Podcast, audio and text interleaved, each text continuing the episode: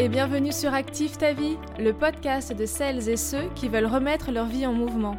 Moi, c'est Julie, coach professionnel certifié. J'ai créé ce podcast pour t'aider à imaginer, oser et activer une vie qui te ressemble.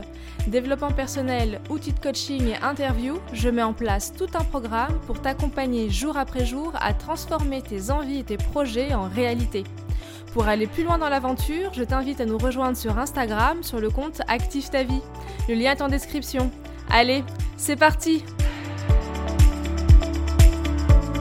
C'est le grand jour, tu vas passer ton entretien d'embauche. Après avoir passé des heures à envoyer des candidatures et attendre qu'on te réponde, tu as décroché le Saint Graal. Quel stress, quelle angoisse avec mon invité du jour, on a décidé de relativiser un petit peu tout ça et de te donner 5 clés pour activer ton mindset avant l'entretien d'embauche et te permettre d'arriver le jour J moins stressé, plus confiant et plus sûr de toi. Allez, c'est parti Bonjour Joy Bonjour Julie Comment vas-tu? Écoute, ça va super bien. Je suis ravie d'être ton invitée ce matin. Eh ben, écoute, je te remercie encore d'être venu pour euh, enregistrer ce podcast. Alors, avant de commencer à aborder le sujet, je vais te demander, pour euh, ceux qui nous écoutent, de te présenter. Alors, du coup, je suis euh, Joyce Souillard, j'ai 31 ans, je suis basée à Nice et je suis coach et consultante en changement de carrière. Donc, mon rôle à moi, c'est d'accompagner généralement les cadres qui ont entre 25 et 35 ans dans leurs évolutions de carrière. Donc, généralement, ce sont des personnes qui sont déjà dans la vie active depuis entre 5 et 6 ans et qui, un jour, se posent des questions, qui ont envie euh, bah, finalement d'un changement dans leur carrière et qui ont besoin de faire le point, qui ont besoin euh, de prendre conscience de leurs compétences, qui ont besoin de faire émerger de nouvelles idées et euh, bah, prendre une décision et passer à l'action. Donc mon rôle à moi, c'est de les accompagner soit par du coaching, puisque je suis coach certifié, soit par des bilans de compétences. Et j'accompagne aussi les euh, étudiants en école de commerce, euh, donc cette fois-ci sur d'autres thématiques, plutôt sur l'insertion professionnelle, la création d'un CV, euh, se préparer à un entretien d'embauche, donc un peu comme la, thématique qu'on va aborder aujourd'hui. Et cette fois-ci, je capitalise un peu plus sur mon expertise et mon expérience d'ancienne salariée, puisque je viens de l'industrie du luxe. Donc j'ai moi-même passé beaucoup d'entretiens d'embauche. Et, et voilà. Ok, super. Je te remercie pour cette présentation ultra complète. Donc, dans tout ce que tu viens de dire, il y a évidemment un petit mot qui m'a fait tilt, euh, c'est le passage à l'action. Et en effet, c'est l'un des thèmes qu'on va donc aborder dans cet épisode. Je répète l'intitulé Les 5 clés pour activer son mindset avant son entretien d'embauche.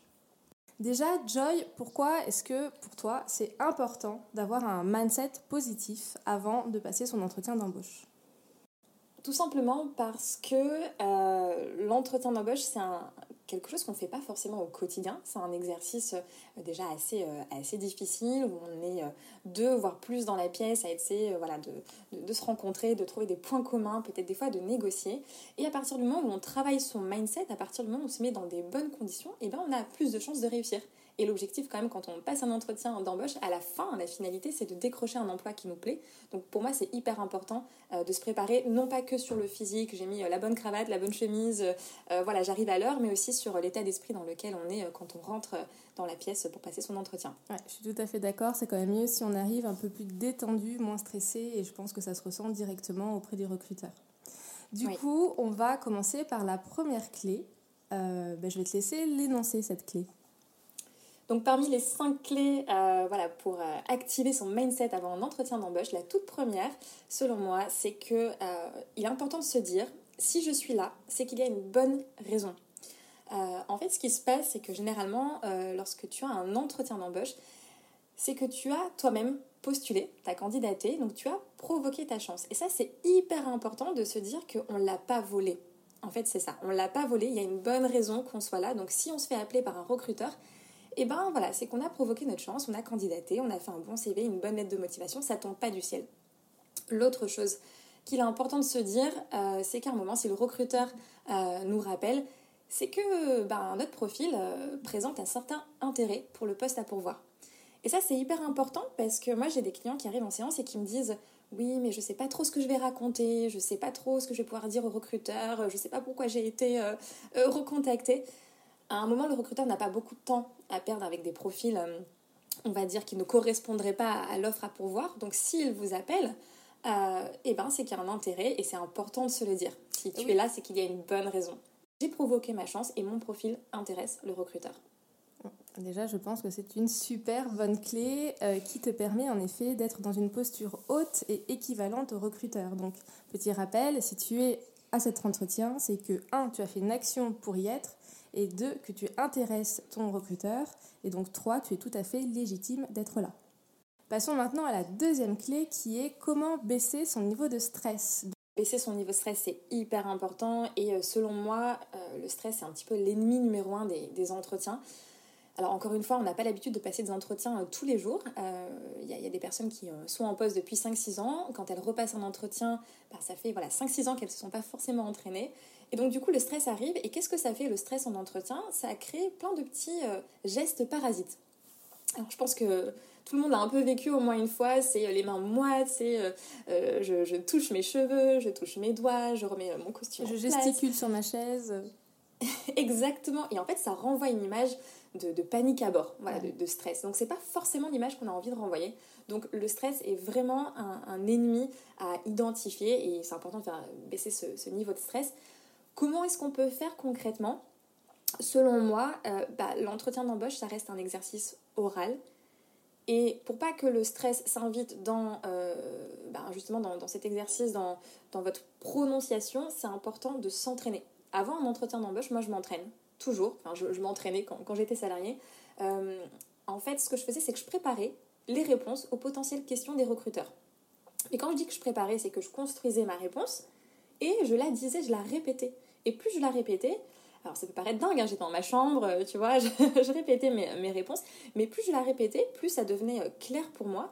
Et le jour J en entretien, bah, c'était fluide. Je bafouillais pas, c'était euh, carré, construit, il y avait un exemple, enfin voilà, tout était là pour faire en sorte que j'étais prête. C'est moi exactement la méthode que j'appliquais aussi dans mon ancien métier et j'arrivais en effet en entretien plus sûr de moi parce que à force d'avoir répété, répété, répété un discours, bah, il était d'une certaine façon rodé et euh, ben, j'étais forcément plus assurée euh, dans les réponses que j'allais pouvoir apporter. C'est exactement ça, c'est l'idée en fait de, préparer des réponses, après euh, de garder toujours un petit peu de, spontanéité et se dire voilà, mes réponses c'est un peu une boîte à outils mm. et je vais piocher en fait quand j'ai quand j'ai une question du recruteur, je vais piocher dans ce que j'ai préparé et je vais m'en servir. Et par exemple, un autre conseil pour faire baisser ce, niveau de stress et, et s'entraîner, quand je dis que je préparais mes réponses, c'est qu'en fait, avant ça, j'identifiais les questions que pouvaient me poser les recruteurs. Et ça, je vous donne un petit conseil. En fait, euh, il y a plusieurs types d'entretiens, plusieurs types de recruteurs. Selon la typologie du recruteur, il y a une typologie de questions. Je sais pas, je pense que tu l'as vécu aussi quand on a un entretien RH. c'est pas, la même qu'avec quand tu rencontres ton futur manager. Euh. Exactement, on n'a pas les mêmes questions. Un RH va poser des questions sur euh, présentez-vous, euh, les qualités, euh, voilà, les, défauts, on va parler de prétention salariale. Un manager va plus vous challenger sur ben, vos missions, les logiciels que vous utilisez. Donc on n'a pas forcément les mêmes questions. Et à partir du moment où on sait qui est notre interlocuteur, on peut identifier des potentielles questions types et là préparer ses réponses pour être encore plus en phase avec l'entretien à venir. Est-ce que ça t'est déjà arrivé dans ton expérience d'avoir, euh, bah, d'arriver en entretien, de t'attendre à certaines questions et de découvrir quelque chose euh, sur le poste que tu ne savais pas ou que tu voilà que quelque chose que tu découvres et mince, tu n'as pas préparé la réponse et il faut rebondir quand même. Comment est-ce que ça t'est déjà arrivé et comment tu réussi à faire le switch? Alors, euh, peut-être pas forcément à découvrir quelque chose sur le poste, mais par contre, ça m'est arrivé euh, qu'il y ait plusieurs personnes en entretien. Euh, par exemple, bah, sur mon dernier poste chez Chanel, je te donne un exemple très concret. J'arrive et je vois deux recruteurs qui sont en fait deux managers. Et en fait, les deux managers n'ont pas forcément les mêmes. Elles ont le même poste, mais pas pour les mêmes territoires. Voilà. Et la première personne qui s'adresse à moi, c'était pour un poste à Montpellier, alors que j'avais postulé pour Saint-Tropez. Donc j'étais là, panique à bord, je me suis dit mais est-ce que je suis au bon endroit? Est-ce que c'est le bon moment? Qu'est-ce qui se passe? Donc j'ai eu une petite seconde où j'ai un peu douté et puis malheureusement je ne voulais pas aller euh, à Montpellier pour ce poste. Donc malheureusement j'ai démarré l'entretien avec une réponse négative. J'ai dit à cette, euh, à cette personne non ce n'est pas le poste que je recherche. Donc ça a un peu, ça m'a mis dans, dans, une espèce de, de, mood où euh, voilà un petit peu déstabilisé, on va dire, d'avoir commencé par une réponse négative, mais effectivement, ouais, un peu, un peu surprise. Et là, il faut rebondir, il faut continuer, il faut euh, pas lâcher, il faut montrer qu'on est motivé. Et du coup, est-ce que toi aussi ça t'est arrivé euh, ce genre de situation? Ouais, une fois. Euh, donc en fait, j'avais postulé pour être responsable commercial pour une marque de pneumatiques. Et je passe le premier, le deuxième, le troisième entretien. Ça se déroule super bien. Je suis super motivée. L'entreprise bah, me plaît vachement. et puis, bah, j'ai vraiment hyper envie d'avoir le poste. Et le quatrième entretien, je rencontre mon N plus 2. Je découvre en fait bah, un aspect du poste qu'on m'avait un petit peu caché ou, ou, alors que j'avais vraiment pas compris, mais j'ai quand même des doutes. Et je découvre en fait que c'est pour des pneus de camion, des pneus poids lourds. Et là, euh, je me dis, waouh, mais attends, ça change complètement la donne parce que, ben, bon, euh, je venais pas du tout de ce milieu-là avant et tu sais, t'as l'image du camion, du pneu poids lourd, euh, enfin. Et j'étais là, mais mon Dieu, mon Dieu. Et en une fraction de seconde, je me dis non, mais je le veux quand même. Donc euh, oui, oui, pas de souci, pas de problème. Pneu, de poids lourd, euh, ça va le faire, etc. Et euh, bon, j'ai eu le poste et j'y ai passé trois ans dans cette entreprise et j'ai absolument adoré faire ce métier. Mais c'est vrai que quand tu as passé les trois étapes et que la quatrième, on te sort, ben, en fait, peut-être oublié de vous préciser que c'était pour vendre des pneus de camion. Waouh, c'est un petit peu, euh, j'étais un peu voilà. Mais euh, du coup, euh, je pense que c'est ce que tu disais. Il faut savoir rebondir et voilà, garder l'intérêt du poste quoi qu'il arrive. Surtout ne pas se laisser déstabiliser. Passons à la troisième clé et on va le répéter en long, en large et en travers sur les prochaines secondes, Joy, si tu veux bien. C'est que le recruteur n'est pas ton ennemi. Le recruteur n'est pas méchant. Exactement, le recruteur n'est vraiment pas ton ennemi. En fait, ce qui se passe, c'est qu'on a souvent cette, euh, cette vision du recruteur ben voilà, méchant qui pose des questions pour déstabiliser, qui est froid, qui est distant. Donc ça, c'est un peu un, voilà, une image un peu, un peu faussée, euh, des fois un peu entretenue aussi par la télé, hein. je suis en train d'y penser pendant que, je te, pendant que je te parle. Mais ce qui est important de, de souligner ici, c'est qu'en fait, moi, j'invite toute personne qui passe un entretien à se mettre dans les, dans les, dans les chaussures du recruteur, dans la peau du recruteur, et de comprendre qui est le recruteur, euh, quelles sont ses missions, qu'est-ce qu'il doit faire. En fait, un recruteur, il a un besoin dans une entreprise, il a besoin de trouver des gens, donc soit il y a euh, ben, un poste vacant, soit une création de poste euh, à faire. Et donc, qu'est-ce que fait un recruteur? Il va chercher le meilleur profil pour lui. Il n'est pas là pour faire plaisir. Le recruteur, il a un besoin. Donc, il va identifier ce besoin, le mettre dans, dans son annonce et trouver le meilleur profil pour lui. Donc ça, c'est important de, se le dire. S'il est exigeant, s'il pose des questions pointues, c'est parce que derrière, bah, il a un cahier des charges à respecter. Donc ça, c'est le premier point. Le deuxième point, c'est qu'il a certainement aussi une pression. En fait, euh, embaucher quelqu'un, ça coûte hyper, hyper, hyper cher. Et donc forcément, le recruteur ne peut pas se permettre euh, de vous embaucher, finalement de vous dire, ben, on va pas vous garder et de recommencer tout le process une deuxième fois. Donc, forcément, la pression, c'est qu'il doit bien choisir. Et donc, par bien choisir, ben, des fois, on nous rajoute un, entretien. On pensait qu'il n'y avait que trois étapes dans le processus de recrutement. Finalement, la décision n'est pas encore prise. On nous demande de repasser un entretien. Donc voilà, il y a une vraie pression du côté euh, du recruteur et ça peut se matérialiser, ça peut se traduire par des questions un peu pointues, par des process un petit peu longs. Mais voilà, il faut des fois se mettre dans, dans la peau de ce recruteur pour comprendre tout ça. À l'inverse, ce qui peut être intéressant, c'est au lieu de voir ce recruteur comme un ennemi, le voir comme un, ami, en faire un ami. Euh, par exemple, si euh, à la fin du processus de recrutement, euh, tu te rends compte que tu n'as pas le poste, c'est toujours intéressant de demander à ce recruteur du feedback. Et là, cette fois-ci, on va changer un petit peu la donne. On va pas voir ce recruteur comme quelqu'un qui est là pour nous descendre. On va l'inviter à nous donner du feedback et peut-être à souligner des éléments positifs de notre candidature. exactement. Et du coup, le fait après de, de, se positionner comme ça et de demander un feedback, ça fait qu'on ne vit pas euh, le refus forcément comme un, refus en tant que tel ou comme un échec, mais plutôt comme une zone d'apprentissage pour se dire, bon, bah, du coup, la prochaine fois, je ferai mieux parce que euh, j'ai eu ce retour-là. Alors bien sûr, des fois, il y a des recruteurs qui joueront pas le jeu de te répondre. Ma foi, c'est peut-être pas plus mal. Au moins comme ça, tu es sûr que tu voulais vraiment pas travailler avec eux. Tu peux te rassurer aussi un petit peu comme ça. Moi, j'ai quand même une question. Imagine que tu fais ton entretien d'embauche et tu es quand même pris. Donc, c'est qu'a priori, tu vas convenir euh, au moins à 90% ou 100% au poste. Mais est-ce que tu penses qu'on peut quand même demander un feedback de se dire, vous me prenez, super, mais pourquoi vous me prenez? Alors, oui. Euh, oui, oui, oui et oui. je l'ai fait. Placer ça vraiment à la fin de l'entretien, tu sais, quand on nous invite à poser des questions. Ouais, tout à fait. Pour pas que ça arrive comme un, cheveu sur, euh, sur la soupe. Et là, j'ai dit, écoutez, euh, au vu de ma candidature, au vu de tout ce qu'on a échangé aujourd'hui, au vu des trois entretiens, des quatre que j'ai passés euh, dans l'entreprise, aujourd'hui, quels sont les feedbacks que vous pouvez me donner? Donc vraiment, tu vois, j'ai un peu tout rebalayé, j'ai fait un peu ma question comme ça. Et là, il est resté assez bête. Euh, voilà, il y a un, gros blanc, je préfère le dire. Il est resté assez surpris, il m'a dit Ah, mais on, ne demande jamais du feedback. J'ai dit Bah écoutez, moi je vous cache pas que voilà, j'ai un poste lundi, j'ai juste besoin de savoir où est-ce que je me situe. Est-ce que j'ai une chance d'aller plus loin avec vous Ou est-ce que je commence lundi dans, dans une autre entreprise? Et il a joué le jeu. Il a joué le jeu, il m'a donné du feedback.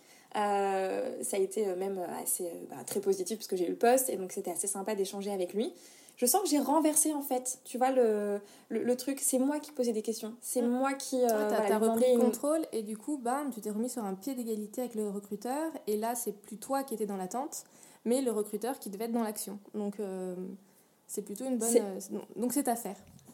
C'est exactement ça, voilà. Et ça, c'est un de mes, de mes tips aussi pour faire baisser mon niveau de stress. J'aime bien renvoyer la balle à l'autre et lui dire à toi de me répondre. Donc euh, voilà, c'est. Parce qu'en faisant ça, ça te permet toi de te relaxer, d'écouter l'autre, de réfléchir et euh, de pouvoir passer à la suite plus sereinement. Exactement. Et généralement, quand l'autre parle, euh, c'est le moment où moi je respire profondément. tu vois, je, je, fais redescendre un peu la, la pression aussi. donc, je, voilà. Vois, je vois. Super. je pense que là, on a des bons, bons conseils. Quatrième clé, du coup, Joy? Alors, la quatrième clé, ce serait de rester soi-même. Respecte-toi. Ça, c'est hyper important. Euh, ça arrive euh, surtout dans des situations où on est euh, en manque. On veut travailler, on veut à tout prix un poste. Et le risque, en fait, c'est d'arriver en entretien, d'entendre le recruteur énoncer des choses qui ne collent pas avec ce qu'on est venu chercher et d'accepter ça. Donc, moi, ce que je conseille, et je pense que tu me rejoins, c'est vraiment en amont d'un entretien, parce que là, on est vraiment sur des phases de préparation à l'entretien en amont de réfléchir à ce qui est important euh, pour nous, se dire ok qu'est-ce que je viens chercher dans cette, dans cette entreprise, quelles sont mes valeurs, de se poser avec soi-même, s'introspecter et euh, à partir de ce qu'on a décidé d'aller chercher euh, dans cette entreprise, donc ça peut être de l'autonomie, la liberté, une bonne ambiance, un tout à fait, parce que excuse-moi je, te coupe, c'est qu'en effet quand tu passes un entretien, l'objectif n'est pas que d'avoir le poste. Il y a autre chose de plus que juste je veux avoir ce poste. Il y a le pourquoi tu veux avoir ce poste qu'est-ce que ça va pouvoir m'apporter dans ma vie. Exactement, il y a ça, et euh, j'aime bien dire que c'est aussi une, relation gagnant-gagnant. Enfin, Tu vois, c'est euh, ok, le recruteur a un besoin, il doit trouver quelqu'un, mais toi aussi tu viens chercher quelque chose, effectivement. Et donc, dans cette idée euh, de, se respecter, c'est important de, voilà, de, de, lister un petit peu ce qu'on vient chercher, de le préparer en amont et de questionner en fait le recruteur sur tout ça. On a un temps d'échange en fait avec le recruteur en fin d'entretien où on peut se permettre de poser des questions. Donc moi, je vous encourage vraiment à, questionner le recruteur et à voir si c'est un bon match, si l'entreprise, si euh, les missions, si l'équipe, ça colle avec euh, ce que vous êtes venu chercher. Donc, par exemple, un, exemple de question qui peut être facile à poser et qui permet de cerner l'évolution de l'entreprise, c'est de se dire, enfin, de poser la question comment imaginez-vous l'entreprise évoluer d'ici 5 ans? Et en fait, là, tu laisses euh, le recruteur euh, bah, répondre. Il va te donner peut-être quelques bribes d'idées, mais tu vas voir si effectivement c'est la performance qui compte, si c'est le développement humain, si c'est le recrutement, si c'est euh, le RSE. Et là, tu vas voir si c'est un peu en lien avec ce que tu es venu chercher toi sur le long terme dans l'entreprise. Ensuite, ce qui est important, c'est de se dire que on liste les choses, les fondamentaux, on liste ses valeurs, et peut-être peut-être que le poste euh, à pourvoir, c'est peut-être pas celui qu'on est venu chercher. Effectivement, si le recruteur il répond euh, complètement à, côté de la plaque et que toi tu te dis mais euh, c'est pas du tout là que je me vois, et eh ben permets-toi de refuser l'offre en fait, respecte-toi et n'accepte pas pour accepter. Ça, c'est hyper important. Et alors là, tu vois, sur ce point, je, rebondis tout de suite sur les valeurs, donc vraiment la enfin, le, côté fondamental de connaître ses valeurs. Moi, j'ai accompagné une cliente il y a très peu de temps qui, en entretien, perdait un petit peu ses moyens et on a travaillé ses valeurs.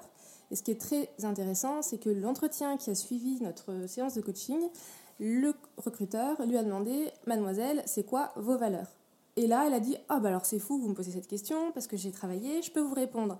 Et du coup, le, recruteur, eh ben, il a pu avoir une réponse et elle, elle était tellement contente de pouvoir euh, ben, partager ce qu'elle venait de découvrir et de se rendre compte que c'était exactement les mêmes valeurs que l'entreprise avait et qu'elle avait aussi.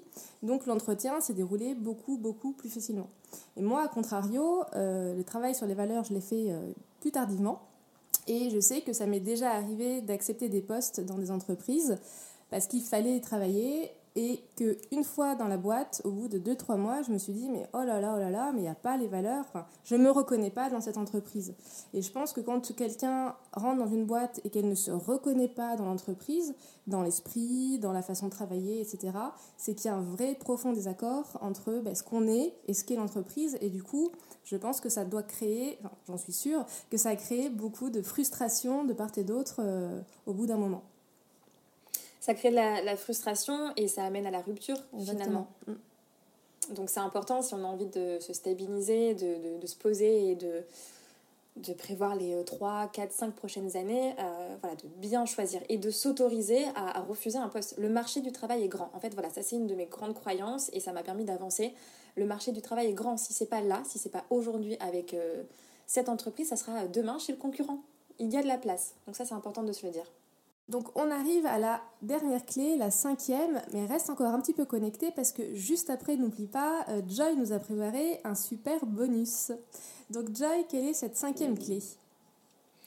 Alors la cinquième clé, je l'adore, euh, c'est active ta loi de l'attraction. La loi de l'attraction, c'est pas forcément hyper hyper euh, connu, mais par contre on peut trouver pas mal de choses si on creuse un petit peu sur internet. Je sais pas si toi tu le fais, si tu pratiques. Oui, je euh, pratique, je pratique. Vive la loi d'attraction. Et je pense que je, je ferai un, un sujet de un épisode de podcast euh, à ce sujet parce que c'est ça change quand même un petit peu tout dans la vie. Ça change pas mal de choses, ouais. En fait, pour le décrire assez simplement, c'est un espèce de principe qui dit que si on a des pensées positives, on attire des choses positives à nous. Et moi, j'y crois énormément. En fait, c'est une question d'énergie. Euh, quelqu'un qui est souriant, qui voit le verre à moitié plein, qui a de l'énergie, bon, on a plus envie de lui parler, la personne dégage beaucoup plus de choses, y compris peut-être même du charisme, euh, que quelqu'un qui euh, broie du noir, qui est négatif, etc. Donc c'est vraiment une idée de les, les, plus attirent les plus. Voilà, mm. j'ai une bonne énergie, en tout cas je vois les choses euh, du bon côté, je vais attirer à moi des, des, super choses aussi. Donc en fait, cette loi de l'attraction, qu'est-ce qu'elle permet? Elle permet finalement de se mettre dans un bon mood. Tu arrives en entretien et tu dis, allez, ce poste, il est pour moi. et quand tu te dis ça, vas-y, vas-y. Ouais, c'est un petit peu, tu sais, comme si tu étais Wonder Woman ou Superman à l'intérieur euh, de toi ou derrière ton costume cravate. Euh, ouais, les gars, euh, c'est un peu cette notion de je vais tout déchirer quand même et de, de, grosse confiance en soi, en fait. Ben, c'est exactement ça. Et je te cache pas que moi, je l'ai fait à chaque fois. À chaque fois qu'il y avait un poste, en fait, qui m'intéressait, j'arrivais et je me disais, ce poste, il est pour moi. Et je lâchais pas dans ma tête, je visualisais, enfin, je me voyais être déjà en poste en fait. Et donc ça changeait tout, j'arrivais avec une certaine confiance, sans non plus une hyper confiance et, je m'installe et, je suis chez moi, mais j'arrivais avec ce petit truc qui faisait que j'étais euh, dans de bonnes dispositions pour l'entretien. parce que c'est vrai que si tu arrives et, dans l'entretien et tu fais coucou, c'est moi, excusez-moi, est-ce que je vous dérange, est-ce que je peux m'asseoir et que tu es un peu recroquevillé sur toi, euh, bah, concrètement, euh, bon, ça va pas du tout quoi. Donc oui, cultivons la loi d'attraction de ça va le faire, j'attire des bonnes pensées vers moi et je garde confiance. Et surtout, voilà, s'il venait à se passer que on décroche pas le poste, eh ben, il n'y a pas d'échec, il n'y a que des apprentissages. On peut rebondir, on peut demander justement donc, euh, au recruteur un feedback. Le marché du travail, il est grand, mm. euh, on rebondit. Et je pense que tout le monde l'a déjà vécu, je pense que voilà, tout le monde l'a déjà oui, vécu, même dans sa vie perso, pro. À chaque fois qu'il y a quelque chose, quelque chose qui est un petit peu négatif, on se dit mince, c'est un mauvais moment à passer. Et puis euh, peut-être aller quelques jours, quelques semaines, quelques mois après, on se dit ah, bah finalement c'était pas grand chose et on a rebondi et on est passé euh, à autre chose. Eh bien écoute, merci Joy pour ces 5 clés pour activer son mindset avant l'entretien. Alors Joy, quand on a préparé cette interview, tu m'as dit que tu voulais préparer un petit bonus pour tous ceux qui arrivaient à la fin de l'écoute de l'épisode. Donc je te laisse nous annoncer ce petit bonus. Bah écoute, oui, je te, je te remercie. Euh, effectivement, comme on parle d'entretien d'embauche, clairement, il y a des questions types qui reviennent en, entretien. Et je m'étais dit que ça pouvait être intéressant, surtout quand on parle de mindset, d'énergie positive, d'aller un peu désacraliser une question euh, qui est euh, la suivante. Quels sont vos défauts et vos qualités? Ça, c'est un peu la question la fameuse pose souvent. Tu as celle-ci et puis le où vous voyez-vous dans 5 ans et Effectivement, ouais. Et en fait, le, risque avec cette question, c'est de s'auto-saboter. Clairement, c'est de sortir des défauts euh, monstrueux, c'est de, de, de, se faire plus petit que ce que l'on est. Euh, voilà, et c'est pas du tout l'intention. Quand on a autant activé son mindset avant un entretien, si on arrive et que voilà, le jour J, euh, on, trébuche sur cette, sur cette réponse, voilà, ça peut faire capoter pas mal de choses. Donc l'idée, c'est de vous préparer aussi à construire votre réponse. En fait, pour moi, et on en avait discuté en, amont de ce podcast, et je sais que tu partages ce, point de vue, il n'y a pas de défaut, il n'y a que des axes d'amélioration, des points de vigilance, mais pas de défaut. Si on peut essayer de gommer un peu ce, mot défaut. moi, ce, mot défaut me gêne vachement pour un mindset justement positif et constructif. en effet, axe d'amélioration, éventuellement le mot frein. et encore, frein, c'est encore un petit peu trop bas pour moi, mais en effet, je suis tout à fait d'accord avec toi. Et on, voilà, donc par exemple, moi, ce que je fais quand, quand j'ai cette question en entretien, c'est que je me permets de corriger. Alors si je le sens, je me permets de corriger le recruteur en disant, bah écoutez, euh, euh, personnellement, je ne pense pas qu'il y ait de défauts, mais plutôt des axes d'amélioration, si c'est OK pour vous. Ou alors, sans forcément avoir cette phrase, quand je vais en parler, je vais dire, bah écoutez, mes axes d'amélioration sont, et là, je vais les citer. Donc comme ça, de moi-même, je vais montrer que, voilà, on n'a pas le même champ lexical, et, euh, et le mien est quand même beaucoup plus positif. Donc ça, c'est le premier point. Le deuxième, dans la construction de ma réponse, je vais commencer justement par ces axes d'amélioration. Alors c'est juste un petit peu de, psychologie, mais en commençant par ça, eh ben, ça veut dire que je vais terminer par les qualités. Et quand je vais arrêter de parler, quand je vais me taire, eh ben, le recruteur il va rester sur une impression de Ah oui, les qualités. Parce que généralement on se souvient des dernières choses qui ont été euh, dites, et donc là le recruteur va se dire Ok, donc ces qualités c'est ça ça permet un peu d'alléger, je trouve, la, réponse et de, laisser le recruteur rebondir sur encore quelque chose d'assez positif et pas plomber en fait euh, la réponse. Donc ça c'est un peu de, psychologie, mais j'inverse. Je commence par les axes d'amélioration et ensuite mes, mes qualités. Et euh, la dernière des choses, c'est que dans les réponses que je vais donner, je vais pas, j'ai pas une liste toute faite de qualités et d'axes d'amélioration. En fait, j'adapte en fonction du poste. Parce que pour chaque poste, il y a des qualités qui sont requises, il y a des axes euh, de, vigilance ou d'amélioration euh, à, prendre en compte. Donc en fait, selon le poste, eh ben, je vais aller chercher les qualités adéquates, qui sont des qualités que je me reconnais aussi. Hein. Je ne vais pas m'inventer une vie. mais euh, Alors, j'ai décidé qu'aujourd'hui, j'étais autonome. c'est ça. Donc, donc voilà, c'est hyper important quand même de, de, partir de nous, mais d'aller croiser ça avec la fiche de poste et de se dire, ok, qu'est-ce que je me reconnais, qu'est-ce que je peux apporter euh, voilà. Et en fait, donc je donne la qualité et je donne toujours un exemple professionnel. Par exemple, euh, voilà, je, je, me décris comme quelqu'un euh, d'autonome et d'ailleurs ça s'est illustré dans telle mission, etc. Voilà, donc je pense que ça peut être une façon de, de construire sa réponse. Et quand tu prépares ton entretien en te disant non, je n'ai pas de défaut, mais j'ai que des axes d'amélioration, bah, ça reste hyper positif parce que qui dit axe d'amélioration dit envie d'apprendre et de, de venir compléter ses compétences. Oui, et euh, je rebondis encore là-dessus parce que tu, me tends une perche, mais euh, par exemple, tu vois, quand j'ai un, axe d'amélioration que, je cite, j'hésite pas à dire, euh, alors pas forcément où est-ce que ça s'illustre, mais en quoi est-ce que je travaille dessus. Par exemple, je suis quelqu'un d'hyper impatiente. et par exemple, ben, au travail, j'ai des fois, enfin en tout cas dans ma vie de salarié, j'avais pas mal de projets de groupe, des choses comme ça.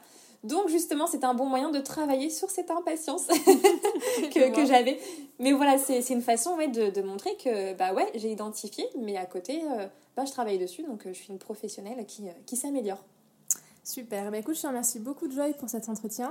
avant Merci de terminer, où est-ce qu'on peut te retrouver?